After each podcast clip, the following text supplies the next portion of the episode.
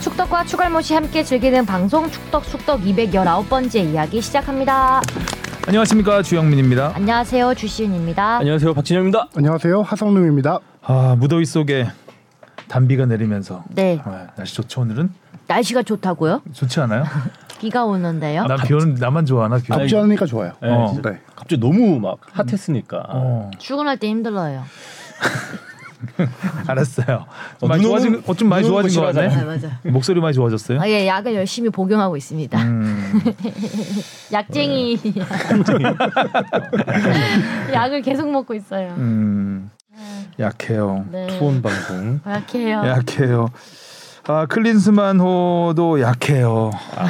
그렇죠. 약했어요. 황선홍어도 약했어요. 약해요. 네. 약한 주네요. 아팠어요 그렇죠. 황선홍호는. 아, 네. 약을 먹어야 되겠어요. 어, 화났죠 좀. 황선홍호는 중국이 너무 거칠, 거칠더라고요. 어, 역시나 뭐. 음. 아, 지금 보면서 오랜만에 저도 그렇게 육두문자하면서 보게 되더라고요. 음. 경기력 때문에 욕하긴 욕하지 않는데 심하게 거칠더라고요. 어, 아, 진짜? 어, 화가 날 정도. 그리고 1차전은 주심 부심 모두 중국 사람이었던 것 같은데. 이차전도 마찬가지. 2차전도 그랬어요? 네. 어. 그러니까 완전 뭐 그들의 판이었죠. 뭐 음, 1차전 골 먹은 것도 사실 그 오- 바- 공 나간 것 같은데. 그렇죠. 그죠? 네. 음, 그런 것도 제대로 그 판독 안 질문이 있어가지고 그 부분을 제가 이제 주심 관련된 얘기랑 좀 더 하겠습니다. 하고. 조용하란 얘기죠? 아닙니다. 네. 댓글부터 하겠습니다. 네. 네, 레산 붕어님이요. 고마웠어요. 김은중호 주시훈 목소리 귀엽다. 다행이네요. 토끼 52님이요. 종합병원 주하나 역류성 식도염 설마 이번 주도 아 엄원상 선수 인대 손상 부상 비매너 소림 축구 화가 난다. U17 아시안컵 대한민국 대 카타르 6대 1 쩐다. 부상은 유유 잘 보고 갑니다. 어, 17세기 팀은 2차전에서는 아프가니스탄을 4대 0으로 무찌르고 아. 네. 지금 토너먼트 통과를 확정했죠. 두 경기만에. 여기야말로 어린 화가 어린 나네요. 선수들이 아주 네. 네, 어린 선수들이 아주 갈수록 세지는 것 같아요. 동생들한테 그러니까요. 배워야 되겠어요. 네. 어, 참고로 이 대회는 이제 아시안컵 대회인데 16개국이 참가해가지고 4위 안에 들면은 올 11월 달에 열리는 17세 이하 월드컵 출전권이 걸려있는 아, 대회입니다. 오래 열리네. 올 11월에. 올해 원래 페루에서 열리던 경기인데 페루가 자연재해로 인해서 개최권을 박탈당했죠. 아, 그 대회구나. 예, 그 대회. 그래서 어디로 아직 갔죠? 확정이 안 된 것 같아요. 확정이 안 됐어요. 네, 저도 알아봤는데 인도네시아로 오면 되겠네요. 아르헨티나만 아니면 아르헨티나만 남미만 아니면 이스라엘 통과한 거 아닌가요 통과로? 그때? 패신 아이파크님이요. 주민규 뽑으라는 얘기는 울산 팬들이 들으면 기가 찰 듯. 왜요? 뭐 대표팀에도 못 뽑히고 지금 잘하고 있는 선수를 아시안 게임에 들어간 거에 대한 반감이 아닐까요? 음, 리그가 진행 중이기 때문에 아마 그런 얘기 네. 그렇죠. 같습니다. 사실 뭐 성사 가능성은 지극히 낮은 그렇죠. 어. 소속팀 감독님들은 싫어하겠죠. 뭐. 그리고 음, 이미 경찰청으로 복무를 마쳤고 음, 네. 네. 니갈까님이요. 이번에도 U20 뉴스 잘 키운 강원 FC에 결국 칼을 뽑았군요. 윤수영님 고생 많으셨습니다. 이강인 선수 덕분에 스브스가 대박이 터진 축하드려요. 거피셜이라. 최용수 감독님은 좀 생뚱맞은 타이밍에 갈린 것 같은 느낌이 들어요. 전북에 2대 1로 지고 나서 바로 결정이 됐다라고 해요. 경기를 통보를 받고 그다음에 그 즉시 바로 윤정환 감독도 저녁에 전화 를 받았다고 해요. 그래서 급하게 결정된 어떤 상황인데 뭐 그 뒤에 김명지 대표와 뭐 최용수 감독과의 관계는 뭐 나쁜 편은 아닌데 김명지 감 김명지 대표이사의 좀 결정을 내린 거죠. 최용수 감독의 자진 사퇴는 아니고 확실하게 경기를 나빠졌겠네요, 중단이고요. 이제. 약간 조금 좋진 경직이지 않겠네요. 않을까. 네. 한마디 해주시죠, 감독님. 음. 앞으로 못 들을 것 같은데. 네. 고별 방송. 예능 섭외 많이 부탁드립니다. 아, 진짜 어. 경질되신 분이라 조금 조심스럽네요. 네. 음, 그렇죠. 네. 근데 이제 예능에서 더 많은 모습을 볼 수 있겠죠. 그러니까 전에 한참 그 어. 강원 골대녀 감독 한번 맡으실 것 음. 같은데. 아 돌아오시려나요? 음. 그 이용표 대표이사 시절에 그 최용수 감독님 모시면서 되게 좀 장기간 좀 먼 곳까지 바라보고 이렇게 선임을 그러니까요. 했었던 것 예, 같은데 지금 강원의 상황이 감독을 바꾼다고 좋아질 수 있는 상황은 아니잖아요. 그렇죠. 예, 팀 전체가 다 어, 다운돼 있기 때문에 여러 가지로 정비해야 될 부분이 많은데 그 정비를 감독이 주도해서 해야 되는 상황이 아닌가라고 생각했는데 저는 뭐 그래서 이적 시장까지 좀 바라보고 음. 가지 않을까라는 생각도 했었거든요. 아, 최영선 선수도 이적 시장을 많이 기대하고 있었죠. 김병지 대표이사가 이적 시장에서 좀 더 영입을 음. 본인이 이적을 아, 해주겠다라고. 해버렸어요. 어, 그러네요. 그렇죠. 아, 무적이 돼 버렸죠. 부적 천하무적이 됐네요. 자 다음이요. 바로 그 댓글이네요. 아. 장진성님, 최영수 감독님이 그만두셨다던데 고생 많이 하셨고요. 그럼 이제 하성룡 기자님, 최영수 감독 성대모사 들을 기회가 적겠네요. 없을 것 같습니다. 네, 정기원 해주시듯 다비드리님이요. 협회가 잘했다 이야기가 나온 이번 화이지만 황선홍호의 중국과의 친선 경기에 대해선 대체 무엇을 위한 경기였나라는 비판점이 떠오르게 되네요. 단순히 호분 적응과 아시안게임 로드맵이었을까요? 로드맵이라면 선수들이 이렇게 부상당하는데 감독 개인에 대한 비판을 시작하면 끝도 없으니 지양하겠습니다. 득보다 실이 많았다 평이 많을 수밖에 없는 이연전으로 느껴지네요. 클린스만 호 첫 승도 또다시 미뤄지고 김은중 호의 기쁜 소식이 들려온 지 얼마 안 돼서 새드 뉴스만 들리는 것 같습니다. 중국과 평가전은 예고가 돼 있던 건가요? 아니면 이거를 좀 알아봤는데 음, 지금 20 24세 좀 어색하죠? 23세가 아니라 24세 이하 대표팀이라고 네, 코로나 때문에 그렇죠. 네, 일- U23 일년 미뤄져서 24세 이하 대표팀이 지금 그 팀의 단점 중에 하나는 의무 차출 규정이 없는 팀이잖아요. 네. 그러다 보니까 A 매치 기간을 이용해서 의무 차출을 할 수 있는 기간에 이 선수를 약간 돌려쓰는 편법인 거죠. 음, 네, 그렇게 해서밖에 할 수 없는 상황에서 A, A 대표팀에서 뽑을 그러니까 뽑을 수 있는 그렇죠. 시기니까 네네네 어. 이- 이제 해외파 같은 경우 음, 얘기하는 겁니다. 해외파를 좀 시험해 볼 수 있는 그렇죠. 기회. 그 국내파 같은 경우는 황성훈 감독이 워낙 K리 감독들하고 친하니까 이렇게 협조해달라, 협조해달라 도움을 많이 받는 케이스고요.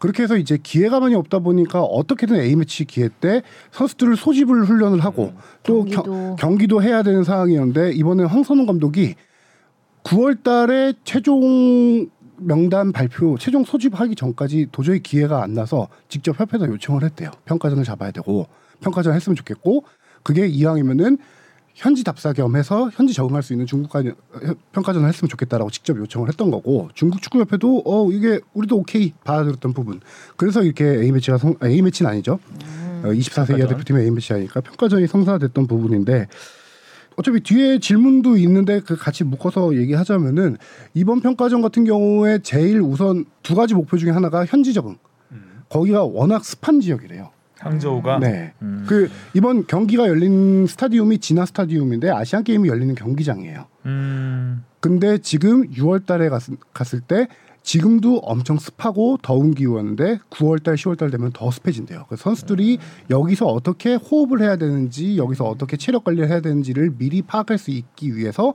현지 적응을 위해서 첫 번째 간 거였고요. 두 번째 같은 경우는 솔직히 이 선수들은 겨- K리그 경기에서 많이 뛰는 선수들이에요. 경기 감각이라든가 경기 그렇죠. 주축이죠. 체력 이런 거는 크게 걱정을 안 해도 되는데 이 선수들이 합을 맞춘 케이스가 거- 별로 없잖아요. 그 조합을 실험을 하는 거예요.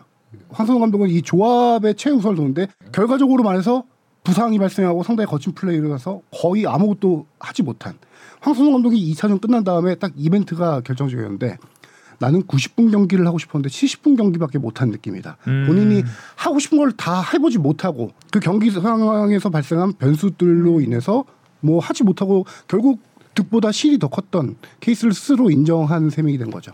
엄원상 선수가 부상으로 나가기 전까지는 정말 좋았잖아요. 네.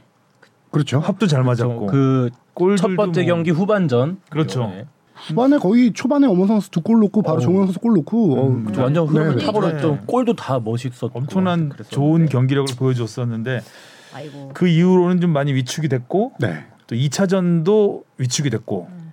또 1차전에 대한 기억도 있을 거예요. 그렇죠. 예, 중국 선수들은 신이 났고 네, 더 심한. 아니 황선홍 감독 어제 기욱할 때 제가 공항을 갔다 왔는데 감독 황선홍 감독이 이런 말을 하더라고요. 더 큰 부상이 생기지 않을까 노심초사하면서 경기를 봤다라고 하더라고요. 그런데 어떻게 전술 선수들 테스트가 가능했겠어요 이런 경기. 그러니까 근데 팬들의 아쉬움은 그거죠. 뭐 뒤에서 뭐 얘기해 될지도 모르겠지만 중국이 워낙 거친 건 또 알고 있고 음. 더군다나 거기 뭐 주심 뭐 부심까지도 중국 그러니까. 사람이었고 근데 그런 과, 그런 거를 알면서도 왜 해야 중국과 했냐? 이연전두 번이나 이렇게 경기를 준비했냐 뭐 그거에 대한 팬들의 아쉬움 좀 질타가 좀 계속 이어지고 있, 죠 이어질만 했어요 경기가. 네. 음. 자 질문이 많이 들어왔네요. 네. 무엇이든 물어보세요. 아. 음. 김정곤님이 보내주셨습니다. 안녕하세요. 지난번 하성룡 기자님을 희성룡 기자님으로 오탄해서 죄송합니다. 그래서 희성룡 아, 아니 하성룡 기자님께 질문을 드리고 싶습니다.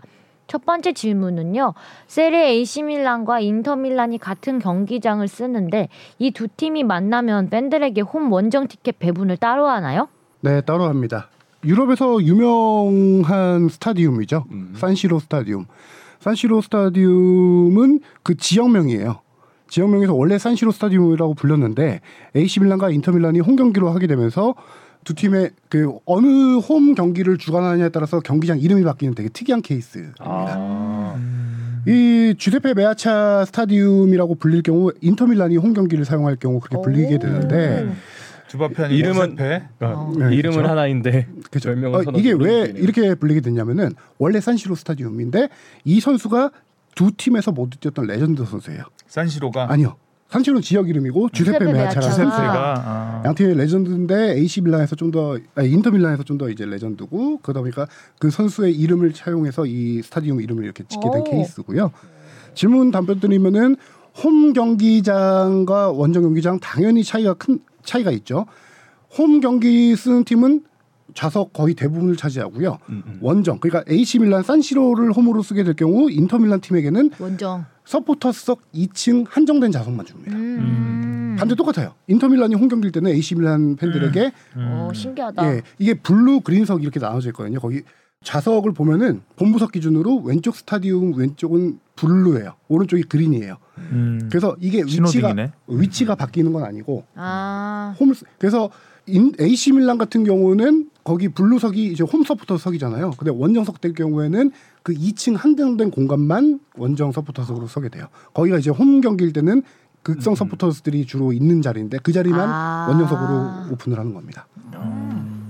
가본 것처럼 얘기하네요. 아 이제 많이 찾아봤죠 자리를. 아. 네, 배치도 그- 빼고 생생한- 찾아봤죠. 어, 생생했어요. 아주. 네, 아주 세- 거기 앉아 보시는 줄 알았어요. 좀 더 자세히 말씀드릴까요? 블루 섹션의 301부터 318구역까지가 그거래요. 됐어요. 네. 아 너무. 아, 이제 거꾸로 설명했는데 인터밀란이 블루입니다. 아, 뭔 네. 말인지 못 네, 알아듣겠습니다. 모두들 구분되어 어, 있대요. 어쨌든 다르다. 아, 네. 두 번째 질문입니다. 제가 축덕숙덕 처음부터 계속 듣고 있는데 하성룡 기자님 혹시 코파 아메리카 대회에서 우승을 초청국이 하면 컨페데레이션스 컵은 누가 나가는지 알아보셨나요? 4년이 지났지만 너무 궁금하네요. 4년이 지나서 알아봐서 죄송합니다. 아, 이런 예전 질문이 예, 있었군요. 아, 예전에 질문을 했는데 아직까지 제가 답을 안 아마 해주고 다음에 있구나. 답변 드린다고 하고 여태까지 어, 답변 산시로 안 좌석 드려가지고. 알아보느라고 시간이 없었나 봅니다. 네, 답변 드리면요. 어, 준우승 팀이 다리가 아파. 네, 초청국이 약 먹어. 초청국이 우승을 하게 될 경우, 물론 현재까지 초청국이 우승한 경우는 한 번도 없습니다. 음. 일본이 이 대회를 한 다, 다섯 번 여섯 번 결승인가 나갔죠. 한번 가지 않았나요? 결승 어, 제 못 기억으로는 갔나? 멕시 일본 간 아, 적이 없는 것 멕시코인가요? 같고 멕시코 멕시코. 정도가 어, 갔던 맞아요. 것 같아요. 초청국이 우승할 뻔했던 적이 있- 네, 음. 근데 초청국이 우승을 하게 될 경우 이제 초청국이 아닌 준우승 팀이 컨퍼더레이션스컵에 나가게 됩니다. 음, 아하. 그러겠죠 네. 아무래도. 그렇습니다. 멕시코가 멕시코가 그러면 아메리카 대륙 남북을 다 통합해 버리면 그렇죠. 대회가 성립이 안 되겠죠. 음. 네. 세 번째 질문은 저한테 하셨네요. 축덕숙덕을 꾸준히 듣다 보니 어, 목소리 좀 봐. 그러게요. 갑자기 이렇게 잠깐만. 소리가 이렇게 약발이 떨어지고 있군요. 벤투 감독 초임 시절에 황인범 선수를 엄청 많이 비판을 했더라고요. 특히 주신 아나운서님이 42회 때인가 꼭 그 자리에 황인범 선수를 써놔야 하나요? 아이고. 라는 말을 들었는데 주신 아나운서님 지금도 그 생각 변함 없으신가요? 어, 이분 아유. 뒤끝이 장렬이신데 아주. 벤투호의 황태자인데 황인범 어. 선수는 생각은 바뀌라고 있는 게 생각이니까요. 황인범 선수 파이팅! 클래스만호에서도 좋은 활약 기대할게요. 파이팅! 그러니까 지금 두 경기 다 풀타입 뛰었죠. 황인범 선수. 근데 오히려 이번 잘 안 보여. 이번 두 네. 경기에서 황인범 선수의 아쉬워요. 존재감이 많이 약해지는 네, 게 네. 아닌가. 아쉽긴 하죠. 지난번 울산에서 하성룡 기자님을 만나서 너무 좋았고 방송에서 저를 언급해 주셔서 감사했습니다. 운전하다가 듣고 너무 웃겼어요. 특히 처음에 주시은 아나운서님이 제 이름을 크게 외쳤을 때 순간적으로 네라고 대답했답니다. 네. 이번 주에 있을 회르전은 어느 기자님이 가시는지 궁금하네요. 꼭 만나 뵙고 싶습니다. 축덕숙덕 모든 분들 즐거운 축구 방송 해주셔서 항상 감사드리며 모두들 화이팅입니다. 이분이 페루전 하기 전에 보내주셨죠. 한참 지난주에 네. 남겨주신 거죠. 네네네. 이분을 제가 부산에서 또 뵀습니다. 아 어. 진짜요? 아니 연이 어떻게 페루전에서? 이렇게 되지? 이 정도면 네. 데스티니 아니 아, 데스티니? 이 부분이 이분이 찾아다니지 않았을까? 아니 그 울산전 어, 같은 그러니까 예. 울산에서 3월달에 A 매치 했을 때 같은 경우는 제가 경기 시작 한 3, 4 시간 전에 경기장 주변에서 팬들 인터뷰를 하려고 하고 있다가 이분을 만났어요. 이분이 먼저 저한테 이제 네. 하성룡 기자님 아니십니까 해서 인사를 했던 케이스고 이번 부산 같은 경우도 제가 경기장 주변을 좀 돌아다니고 있는데 사람 진짜 음. 많았는데. 네. 이분이 그분 지금 맞겠죠? 그분 맞을 것 같은데 이분이 약간 독특한 캐릭터를 머리띠 붉은 악마 띠도 하고 네. 머플러도 하고 딱 저번에도 그랬고. 캐릭터가 되게 음, 특이하게 하고 오세요. 제가 멀리서 보고 이분을 처음에 알아보고 제가 가서 인사드렸어요. 이번엔 네가 알아봤구나. 제가 제가 뜨기야 이 알아봤습니다. 정도면. 다음에는 그 약속을 잡고 가세요. 맞아. 내가 저 제가 어디서 어디서 가는데 만나요? 만나요. 제가 알아봤는데 여기 질문 처음에 말씀해주신 희성용 기자님 음. 이걸 저에게 글뿐만 아니라 즉석에서 아 그때 희성용 기자님이라서 죄송합니다라고 먼저 사과를 해주셨습니다 아. 그 자리에서 와 어, 근데 어, 부산에 사람 진짜 많았는데. 바로 알아. 네. 아무리 뭐 특, 약간 좀 맞아. 특이한 복장이라고 할지언정. 음. 그렇죠. 야 그 6만 명 온 경기장에서 네. 이거 그분을 얼마 돌아다니지 않았어요. 돌아다니지 한 5분도 안 돼가지고 그냥 바로 뵈가지고 인사. 2년인데요, 그거는. 그러니까 네. 이제 2년인데요. 네. 동해안 쪽 가면은 이제 생각이 나겠어요. 예. 다음에 뭐 이렇게 대- 쥐포라도 하나 사드려야 되지 않을까요? 와서 만나면. 네 다음 번에는 제가 진짜 맛있는 거 한번. 또 뭔가 사드리도록 오시겠네요 하겠습니다. 다음 주에. 그러니까 네. 이성용. 기다리겠습니다. 제가 A 매치를 안 가는 걸로 하겠습니다. 아, 네가 가라 내가 갈까 님이 보내주셨습니다. 아 아까 어? 이거 그건 안 줄였네요 다시. 네. 네가 할 거 아니었나요? 줄여서. 맞아요, 지난번에. 네가- 내일은 그러니까요. 또 플레임으로 보내주시더라고요. 음. 이 중국 평가전에 대해서 보내주셨는데 네. 첫 번째 질문은 아까 대답을 한 걸로 해야 할까요? 아, 네. 중국 평가전의 의미. 네. 네, 그러네요. 그러면 두 번째 질문으로 바로 넘어가겠습니다. 이번 평가전 및 아시안 게임 경우 A 매치 셈법이 어떻게 되는지 궁금합니다. 아예 A 매치에 포함을 안 시키는 건지 성인 대표팀과 동일하게 봐야 하는지 헷갈려서 문의드립니다. 주화 팬님 건강 조심하시고요. A 매치란 개념 자체는 성인 대표팀, A 대표팀 음. 간의 경기를 A 매치라고 하고요. 이거 으, 이번 중국과 평가전 같은 경우는 공식 경기에 들어가서 모든 집계에 다 들어가게 됩니다. 그래서 우리가 뭐 11년 만에 패배였나요? 아, 저도 이게 근데 중국의 연령대 이- 대표만 따져서 그런 A 거 매치는 아니에요? 아니잖아요. A 매치는 아니고 연령별 대표팀 네. 네네. 맞대결 요- 전적에는 들어가고요. 음. 공식 경기로 인정이 되고 아, 그렇죠. 어 그래서 A 매치는 아니라는 걸 말씀드리는 거고요. 한 가지는 여기서 아까 제가 심판 얘기를 조금 하려고 했던 건데 음. 우리가 1, 2차전을 다 주심이 주심뿐만 아니라 대기심들도 그렇죠. 다 중국인들이었잖아요. 이거를 제가 조금 의아해서 물어봤더니 A 매치 경우는 평가전에는 무조건 제3국 심판을 쓰게 돼 있습니다. 음. 그리고 연령별 대표팀 같은 경우에는 타이틀이 걸린 대회도 제3국 심판 쓰게 되는데 연령별 대표팀의 그냥 단순 평가전 같은 경우는 그렇게 규정이 없다라고 하네요.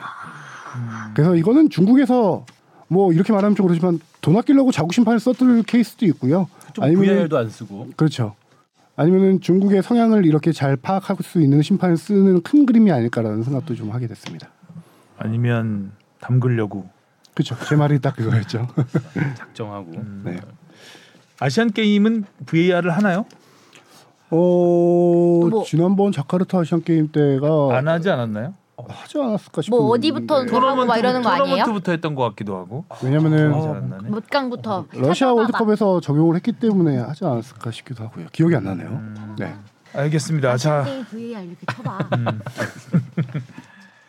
요거는 협찬 받은 건가요? 아니요 제가 너무 대놓고. 아니 아니 그러면 안, 근데 보이지도 않아요 어디 건지 아, 협찬이면 이렇게 그렇게 하면 안 되죠.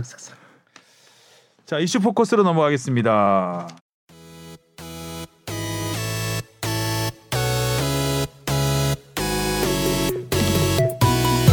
여러분은 지금 축덕숙덕을 듣고 계십니다. 잊지 말고 하트 꾹! 짙게 새겨진 벤투어의 4년, 클린스만호의 무승 딜레마. 무슨 의미인가요? 짙게 새겨진? 아, 그러니까 좀 벤투어의 그림자가 아직 지워지지 않는다는 얘기인가요? 그 그렇죠. 뭐, 네. 젠투의 뭐 향수? 그런 성적 아요 뭐 성적도 그렇고 그리고 이런 전술적인 것도 아직 클린스만 감독만의 뭔가를 보여주지 보여주기에는 못하고 있다. 예, 그런 의미에서 그렇다고 벤토 같진 않은데 벤투어 같진 않죠. 벤투어 같지 않다는 얘기죠. 이게. 예. 안타는 얘기로 하는 근데 거죠. 뭐 이제 예, 음. 근데 뭐 손흥민 선수도 아직 어, 벤투 감독님의 전임 4년이 있었기 때문에 아직 클린스만 감독님의 무언가를 보여주기엔 좀 시간적으로 부족하지 그렇죠. 않나. 아직은 뭐 그런 클린스만 얘기를 감독의 했죠. 전술을 이 확실히 드러난 경기를 했다고 보긴 어렵고 네. 지난번 평가전은 일단 뭐 월드컵 멤버 그대로 갔기 때문에 네. 사실 벤투어 연장선상에서 선수들 평가하는 음, 음. 정도의 평가전이었다면 이번에 좀 뭔가 보여주기를 바랬는데 또 부상이 너무 많았어요. 그렇죠. 클린스만 감독의 첫 픽인데 음. 첫 픽치고는 너무 이제 제대로 된 베스트를 구성하지 못한 셈이죠. 네, 뭐 음, 어쨌든 세 골 먹으면 네 골 넣겠다고 했던 네. 어, 세 골을 안 먹어서 골을 안 넣은 건지 모르겠지만 두 골을 더 먹었으면 네 골을 넣었을까요? 한 골만 먹어서 골을 안 넣은 건 아닐 테고. 그 작동 조건이 세 어. 골 먹히고 봐야 되는 거, 두 골 먹히고 봐야 되는. 네. 둘 중에 하나 맞죠. 실점 많이 해도 더 많이 넣겠다라고 했는데 실점 많이 하고 더 많이 넣지 못하고. 아, 네. 음, 절반의 성 어, 좀 우스갯소리 성공인가요 절반에? 절반의 성공이에요? 적중. 예. 우스갯소리이긴 하지만 최근에 뭐 킬러 문항 없앤다고 네, 예, 수능에서 지금 예, 난리죠. 우리 팀에 킬러가 없어졌 킬러가 없어졌어요. 네. 자 페루전 네. 1대 0으로 졌습니다. 페루에게 생각보다 많이 밀렸습니다. 어우. 전, 전반전은 뭐 완전히 밀렸죠. 페루가 그렇게 잘하는 나라였나요? 뭐 피파를 랭킹은- 우리보다 예, 높습니다. 우리보다 아. 높죠. 뭐 그리고 남미에서는 그래도 뭐 남미의 강호, 강호군은 아닌데 복병. 복병 예, 정도로 정도는 할수 되죠. 네. 있겠죠. 에콰도르급 음. 정도로 볼 수 있을까요? 그렇죠. 에콰도르, 예. 칠레 뭐 비슷하다고 볼 수 음. 있죠. 아, 그래서 이때까지 우리나라랑 총 세 번 만났는데 한 번도 이기질 못했죠. 아. 1무 2패. 아, 만만한 팀은 당연히 아닌데 그래도 너무 국- 못하고. 국내에서 했고 그쵸. 하기 때문에 좀 더 초반부터 좀 뭔가 보여줘 보여주길 바랬는데 어 아르헨티나인 줄 알았어요 초반 한 20분 어, 페루가요? 아르헨티나하고 하는 줄 알았어요 정말 약간 좀 고수의 향기가 좀 물씬 어, 패스 풍겼죠. 너무 여유롭고 패스를 패스가, 너무 티키타카가 탕탕탕탕 이렇게 치고 어, 딱 저렇게 잘하는 팀이었어 예, 막 잘라먹고 정말 놀라울 가던데. 정도였던 게 페루가 전반 한 20분 동안은 정말 강한 아 말씀하신 대로 네. 아르헨티나처럼 강한 압박과 개인기를 이렇게 풀어나가는데 어 그냥 단순 생각으로 페루가 우리나라까지 날라왔어. 어, 엄청 장거리 비행을 했을 테고요. 그쵸. 시차 적응도 안 될 음. 테고요. 안 되죠 근데 페루가 준비를 정말 잘한 경기이고 페루가 준비를 단단히 했다라고 느껴지는 게 어, 페루가 우리나라 경기 준비하면서 이례적으로 연습 경기까지 요청을 했다라고 할 정도로 경기 준비를 많이 왜 했더라고요. 이렇게 준비를 페루에서? 열심히 했을까? 네, 페루에서. 어. 왜일까? 근데 우리 페루가 페루- 우리나라만 준비한 것 같아요 일본한테는 4대 1로 졌어요 4대1로 졌습니다. 그렇죠. 음. 우리나라 그래서 꼭 자꾸 이기고 싶었나 보다. 어, 일본하고 비교가 되면서 더 네, 약간 그렇죠. 우리가 말이죠. 작아지는 느낌이 음. 들었던 평가전인데 이 생각을 우리뿐만 아니라 선수들도 했을 거예요. 그래서 페루가 전반 20분 내내 그렇게 전반 압박을 강하게 했을 때 우리 선수들이 당황한 게 너무 당황하죠. 네, 보여서 경기였죠. 수비가 너무. 네. 저 가수 봤거든요. 아, 직관 네, 봤어요? 갔었어요. 아, 부산에. 부산 갔었어요? 네, 부산까지? 친구 중에 한 명. 희성용 못 봤어요 혹시? 희성용 못 봤어. 저는 못 봤거든요. 아, 김종건님 모셨어요. 못 봤어. 못 봤는데 이제 그 가서 봤는데 제가 이제 보면서 그때 무건수행하고 있었거든요. 말을 못 해가지고 경기장에서 음소거 상태. 어. 네, 어. 음소거 상태로. 근데 제가 보면서 수비가 너무 불안하다. 목이 더 안 좋아진 이랬어요. 이유가 네. 있었네. 어. 근데 말 거의 안 해요. 수비가 너무 불안해서 공격도 제대로 안 가고 이러면 쉽지 않아 하고 바로 골을 못 켰어요. 음. 뭐제 친구는 이제 막 그 축구에 인문학. 입문한 친구여서 대전 경기도 보러 갔다 왔거든요 어제. 아, 둘 다 봤어요? 저는 안 봤죠. 저는 아, 못 그 갔는데. 친구가? 네, 그 친구 지금 거의 축구에 미, 미쳐가지고. 근데 저 보고 와 너 축구 진짜 잘 본다. 그래서 뭐 하지만 못하는 거야. 말 못. 음. 근데 수비가 역시 김영권과 김민재 중앙 수비의 공백은 네, 크네요. 예, 컸죠. 그렇죠. 그 두 선수가 우리 대표팀을 거의 지금 4년 넘게 어, 중앙 수비 호흡을 맞추고 있는 거고 아. 간혹가다 한 선수가 빠지게 될 경우 들어가는 선수가 권경원. 권경원 권경원. 때로는 더블로 많이 박지수. 들어가지만 박지 선수도 있었고 조유민 선수가 아 조유민 선수가 조유민. 있었네요. 부산 근데 이 미지창. 박지수 선수, 정승현 선수 조합이 되게 이거 따져봐야 되지만 몇 거의 번 없- 없었던 없었죠. 최근 4년 동안에도 거의 한두 차례밖에 없었던 아마 이게- 이게 발이 안 맞을 수밖에. 저기 없네. 유로파 없이 1월 달에 전지훈련 갔을 때 그럴 정도에나 맞춰볼 호흡 정도였고요. 뭐 퍼백 라인 전체가 거의 그렇죠. 뭐 전부 네, 저- 새로운 네, 네, 멤버잖아요. 네. 퍼펙- 이기재 안현범까지. 포백 라인에서 그죠 이기재 선수가 조금 몇 번 이제 AF팀에 왔을 정도지 포백이 아예 바뀐 네. 상황에서 그것도 전반 11분 만에 원터치 패스 세 방에 그쪽 수비 골 우리가 수적으로 더 많았거든요. 페널티 박스 안에 다섯 명 정도가 있었는데 한 명을 어? 놓쳤죠. 놓치고 원투 치면서 세 방에 우왕좌왕했죠. 우왕좌왕하면서 왼쪽 공간이 완전 뻥 뻥 뚫렸죠. 뚫려버리잖아요. 그거는 완벽하게 이 선수들의 수비 호흡이 안 맞았다라는 네. 거죠. 그거는 어. 진짜 어 하다 먹힌 생각나네요. 거죠. 네. 그쵸 뭐 조금 아. 더 나아가 보면은 사실 앞선에 있는 그 중앙 수비수 원래는 정우영 선수가 쭉 섰으나, 섰지만 이번에 또 원두재 선수가 오랜만에 나오면서 거의 뭐 후방이 여기 아예 안 다 됐어. 네. 새 얼굴이라 봐도 무방할 정도였으니까요. 여기가 이렇게 화- 화려하면 뭐 하나. 그래도 이강인이 있어서 공격은 좀 됐습니다. 에 예, 공격은 꽤 기회가 있었어요. 페루전은 정말 그냥 이강인을 위한 네. 이강인만 경기. 있었던 이강인을 위한 경기였어요. 팬들이 뭐 우- 그냥 우스갯소리 뭐 이강인 해줘 축구였다 음. 일명 뭐 그렇게 부르기도 했었는데 이강인 선수가 공자 붙고 전광판에 얼굴 나오면 뭐 거의 난리나요? 콘서트예요. 어. 어 맞아요. 어떤 저기 또 마요르카에서도 보고 국대에서도 봤잖아요. 네. 국대 이강인 좀 좀 더 다른가요 어때요? 비슷하던데 하는 역할이 계속 올려주고 마요르카의 사이드에서. 저 팀이 네. 그냥 아 근데 근데 받아주는 선수가 없었네. 무리끼가 없었어. 무리키가 없어서 무리끼가 없어가지고 자기가 슈팅하고 에, 에, 에, 네. 어. 우리끼 대신 조규성 선수는 헤더를 좀 몇 개 몇 개- 놓쳤고요. 오형규 선수가 좀 많이 네. 아, 아쉬움이 그렇죠. 컸죠. 크게 그러니까 급, 기대까지 급했나? 조급했나? 약간 힘이 들어갔어요. 네. 슈팅에 막 뜨고 음. 보여주려고 하는 게 좀 많이 느껴지더라고요. 첫 선발 기회를 받다 보니까 선수들 이렇게 좀 유럽에서 본인이 들떴지. 상승세라고 하더라도 그렇게 들뜬 거죠. 그래서 경기 중간 중간에도 황희찬 선수가 오영규 선수한테 힘 빼 힘 빼 이 얘기를 많이 했더라고요. 음. 네. 음. 근데 마, 이미- 마음은 들뜨니까 표정부터 공이 힘이 뜨지. 잔뜩 들어간 느낌이었는데 내가 막 맞아. 긴장 다 부숴버릴 거야. 긴장해가지고 막 어, 이런 약간 느낌 맞아요. 눈 동글동글하게 뜨고 예, 예. 네. 오히려 네. 막첫 경기 뭐 데뷔전 치렀을 때나 네. 혹은 뭐 이후에 뭐 이제 후보로 나왔을 때는 더 여유로웠던 것 음. 같긴 하더라고요. 음. 아. 오히려 오영규 선수가 전반에 그렇게 기회를 조금 놓치고 나서 후반에 교체 투입된 조규성 조규성 선수. 선수가 오히려 자, 음. 제공권을 좀 장악하면서 네. 더 좋은 흐름을 보여줬던 건 사실이고요. 음. 그래서 이강인 선수와 조규성 선수의 크로스와 헤더 호흡이 좀 잘 맞았던 카타르 월드컵에서 가나전에서 봤던 그런 장면까지 아, 나왔을 이강인의 정도로 패스는 역시 좋겠죠. 월드 클래스예요. 예. 킬 패스가 7번.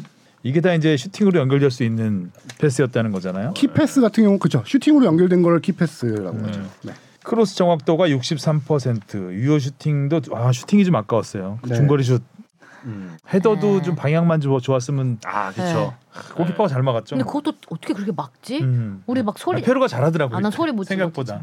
마요르카에서 나온 스탯이에요. 음. 슈팅 1위, 그 다음에 크로스 1위, 키패스 1위. 팀 내에서 이날 페루전에서 그렇게 기록을 했거든요. 음. 근데 이강인 선수가 정말 번뜩이는 움직임 보이면서 팬들 아까 얘기했다시피 리액 이강인 선수가 공만 잡으면은 이제 다들 기대를 많이 합니다. 맞아요. 기대 엄청 해. 눈을 즐겁게 해주잖아요. 네. 플레이 그렇죠. 자체가. 감탄이 나올 정도로 특히 이 선수가 한국 유형에서 찾기 힘든 상체 페이크를 쓰는 선수라고. 그거 상체 진짜 네. 잘 쓰더라고. 어깨를 막 우리가 발을 요란하게 하는 야- 양발 뭐라고 하죠? 헛다리 드리블 이런 거는 좀 많이 뭐- 봤어도 상체 페이크는 이거는 인라인 스케이트 타는 것 같기도 하고. 이런 말하면 그렇지만 유럽 감성이거든요. 아. 남미 감성, 유럽 감성이거든요. 아. 남미 감성이죠. 좀. 한 번은 무조건 예. 쓰던데. 어, 네. 공을 잡으면 한 번은. 예. 제자리에서 그냥 제- 제쳐버리잖아요. 네. 예.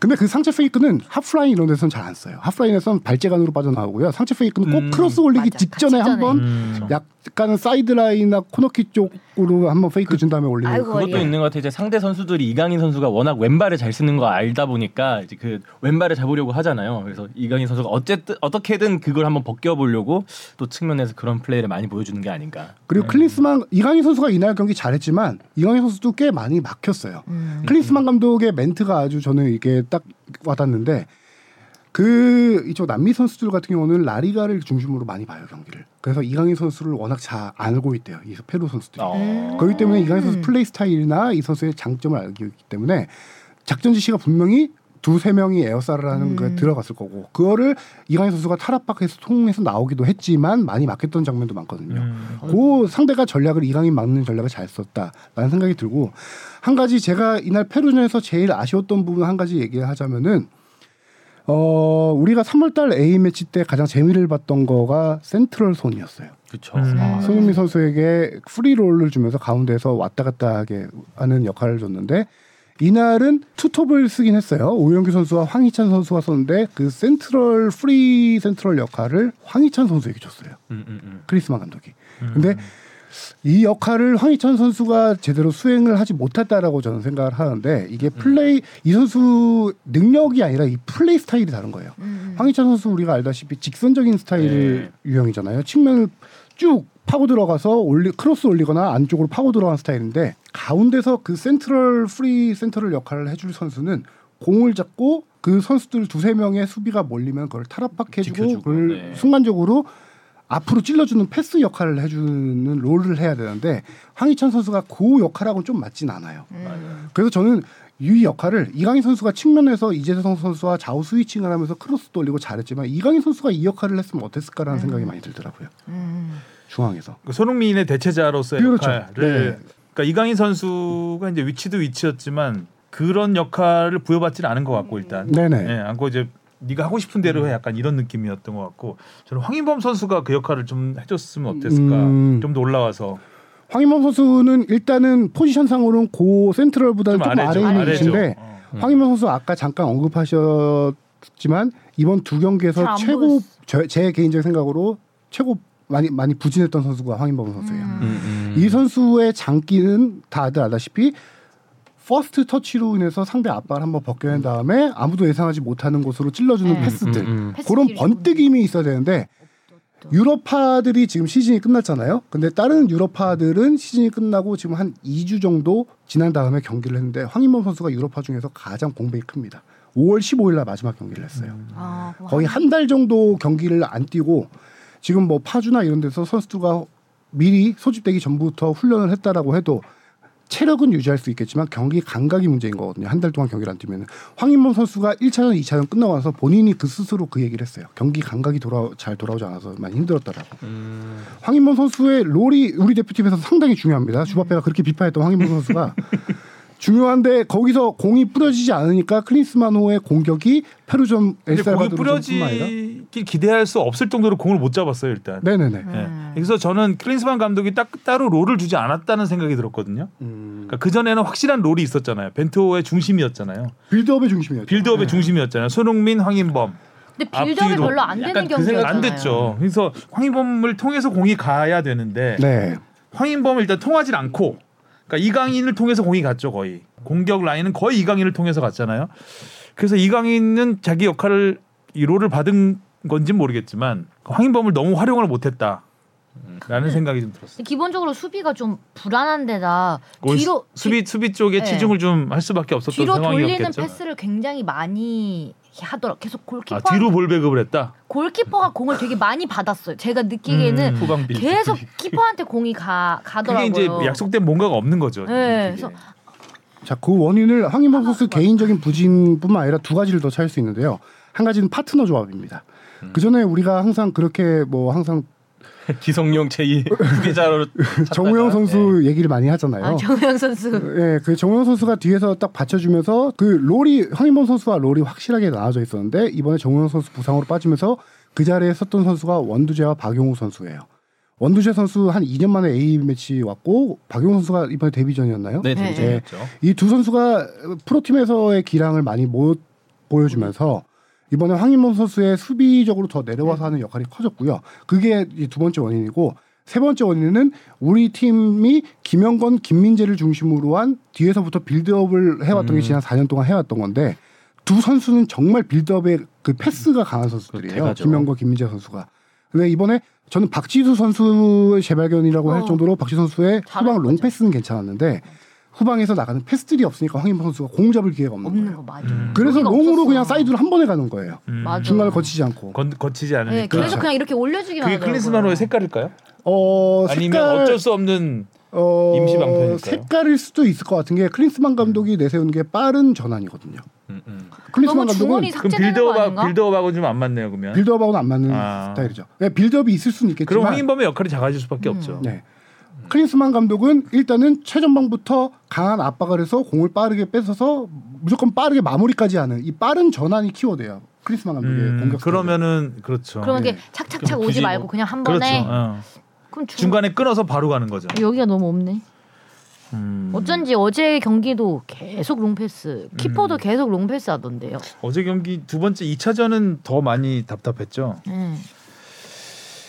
자 클린스만호 1차전 끝나고 어, 홍현석 선수의 생일이었군요 이날. 네. 네. 아, 음, 생일이었는데 홍현석 선수가 ABC 데뷔였나요? 아니 데뷔 데뷔. 데뷔예요. 데뷔전이죠. 네. 네. 어, 하도 그 벨기에 벨기에 맞죠? 네네네. 벨기에에서만 유튜브로만 보고 하다가 직접 뛰는 경기는 처음 봤었는데 어땠어요 홍현석 선수는? 근데 이 선수 반응은 조- 꽤 좋은 편인 것 같던데요. 네, 저는 경기를 보면서 헷갈렸던 게 이강인 선수와 홍현 선수 멀리서 볼 때 누가 공 잡았는지 약간 헷갈리더라고요. 그만큼 아, 피지컬이 비슷해요. 피지컬도 비슷하고 플레이 스타일도 약간 비슷해요. 음. 둘 다 왼발잡이엔다 왼발잡이엔데다가 음? 어 약간 둘 다 홍현석 선수도 약간 서- 그 이강인 선수 특유의 접는 느낌을 많이 쓰는 선수더라고요. 음. 그래서 홍현석 선수를 약간 소개해드리면은 중앙 미드필더예요. 이 선수가 근데 박지성 선수가 롤 모델인데 엄청나게 뛰어다니는 선수예요. 어, 활동 매네 경기 거의 12km 정도 이상 뛰는 선수고요.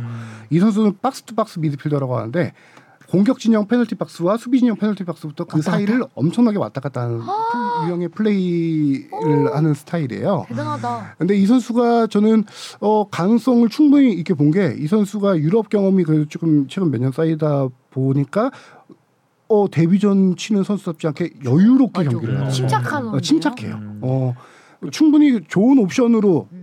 선발까지는 아니더라도 충분히 백업으로 아주 좋은 옵션으로 자리 잡을 수 있겠다는 음. 생각이 들더라고요. 몇 살이죠 홍현석 선수가? 한 스물 이번에 아시안 게임 멤버 아, 됩니다. 멤버에 들어가는 99년 2000년생 그 정도. 아 예. 근데 이번 A 대표팀으로 온 그렇죠. 거군요. 예. 어, 약간 포스트 이재성 느낌도 전 받았어요. 그러니까 네. 이재성 선수가 교체됐죠. 네. 음. 99년생이네요. 체격이 크지도 않고 되게 여리여리하게 생겼는데 음. 네, 잘하더라고요. 그 왼발 크로스의 질도 좋고요. 홍현 선수의 재발견이죠. 네. 음. 재발견이 아니라 첫, 첫 번째 발견. 첫 번째 발견이죠. 네.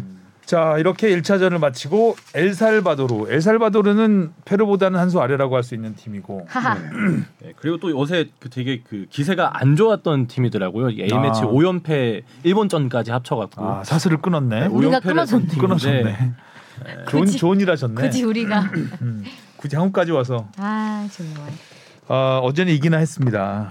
근데 마지막 이거는 무조건 이겨야 되는 아, 경기였죠. 이겨야 되는 경기고. 네. 근데 마지막 엘살바도르 골이 너무 예술이어가지고 음. 킥이 그런 프리킥을 찰 줄이야. 그럼 프리킥은 정말 데브라위너급이라고 할 수 있을 음. 정도로 진짜 수비수 골키퍼 다 정말 힘들어하는 포지션으로 닦았죠. 근데 유심히 다시 봐야 되겠지만 저는 그냥 경기 보면서 그 공간이 보이던데요. 음, 아 거기로 딱 어, 적절하게 어, 절로 주면은, 차면은 그쵸? 뭐. 위험하지 않아?라는 생각을 속으로 했었는데 딱 글로 글로 정말 기가 막히게 찼죠. 물론 네. 잘 차야 되는 공간이긴 하지만 그래서 수비가 좀 안일하지 않았나. 음. 프리- 또 근데 나오고 그 또 나오고 전에도 있어요. 프리킥 수비가. 보면은 그 뭐 세트피스 상황 저희가 이제 당할 때 코너 큰기든지요. 그 맨투맨을 종종 놓치는 장면이 꽤 어, 맞아, 있었어요. 맞아. 음. 네. 그래갖고 요것도 아마 실점 장면도 그거의 연장 손상으로 좀 봐도 되지 않을까. 예, 좀 그런 수비 상황에서의 약속이 좀 덜 되는 것 같더라고요. 음. 음. 근데 사실 그런 킥은 골문 앞에서는 못 막는 킥이거든요. 그렇죠. 음. 골문 앞에서는 자책골이 되는 킥이에요. 그거 막으려고 달려들었다가는. 그렇죠. 그런데 그거는 이제 미리 차단을 길을 왜냐면 막거나 그건- 했어야 예. 되지 않나라는 생각이 좀 들었습니다. 머리를 못 갖다 대게 음. 음. 그러니까 그쪽 길을 만들어주면 안 되는 게 음. 아니었나. 그 가운데 쪽을 비우더라도 음. 너무 그 피파 오락처럼 킥이 들어갔어요 거의. 막판에 그냥 한 방에 그냥 음. 자 엘살바도르전에서는 조규성 선수가 황희찬과 투톱을 맡았고 어 양쪽 윙백이 바뀌었죠. 네. 김진수 서령 김진수, 서령호가 들어갔고 그다음에 박영호 선수가 황인범의 파트너로 들어갔습니다. 어, 저 이 윈백 얘기부터 좀 하고 싶은데요. 네. 제가 페루전에서 제일 답답했던 것 중에 하나가 아니 이기재 안현범 선수를 쓰면서 이 선수들을 이렇게 활용하나라는 생각이 많이 들었어요. 그 음. 두 선수의 선수팀에서 특징이 쓰리백에서 쓰는 풀백이 아니에요. 이 선수들은 윙백이에요. 저- 네.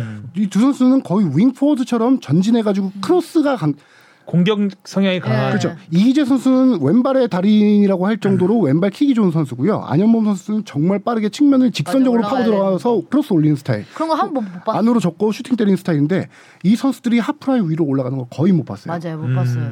클린스만 감독 스타일이 풀백들을 많이 올린다기보다 양쪽 측면 윙어들을 활용한 크로스를 많이 선호하는 감독이긴 해요.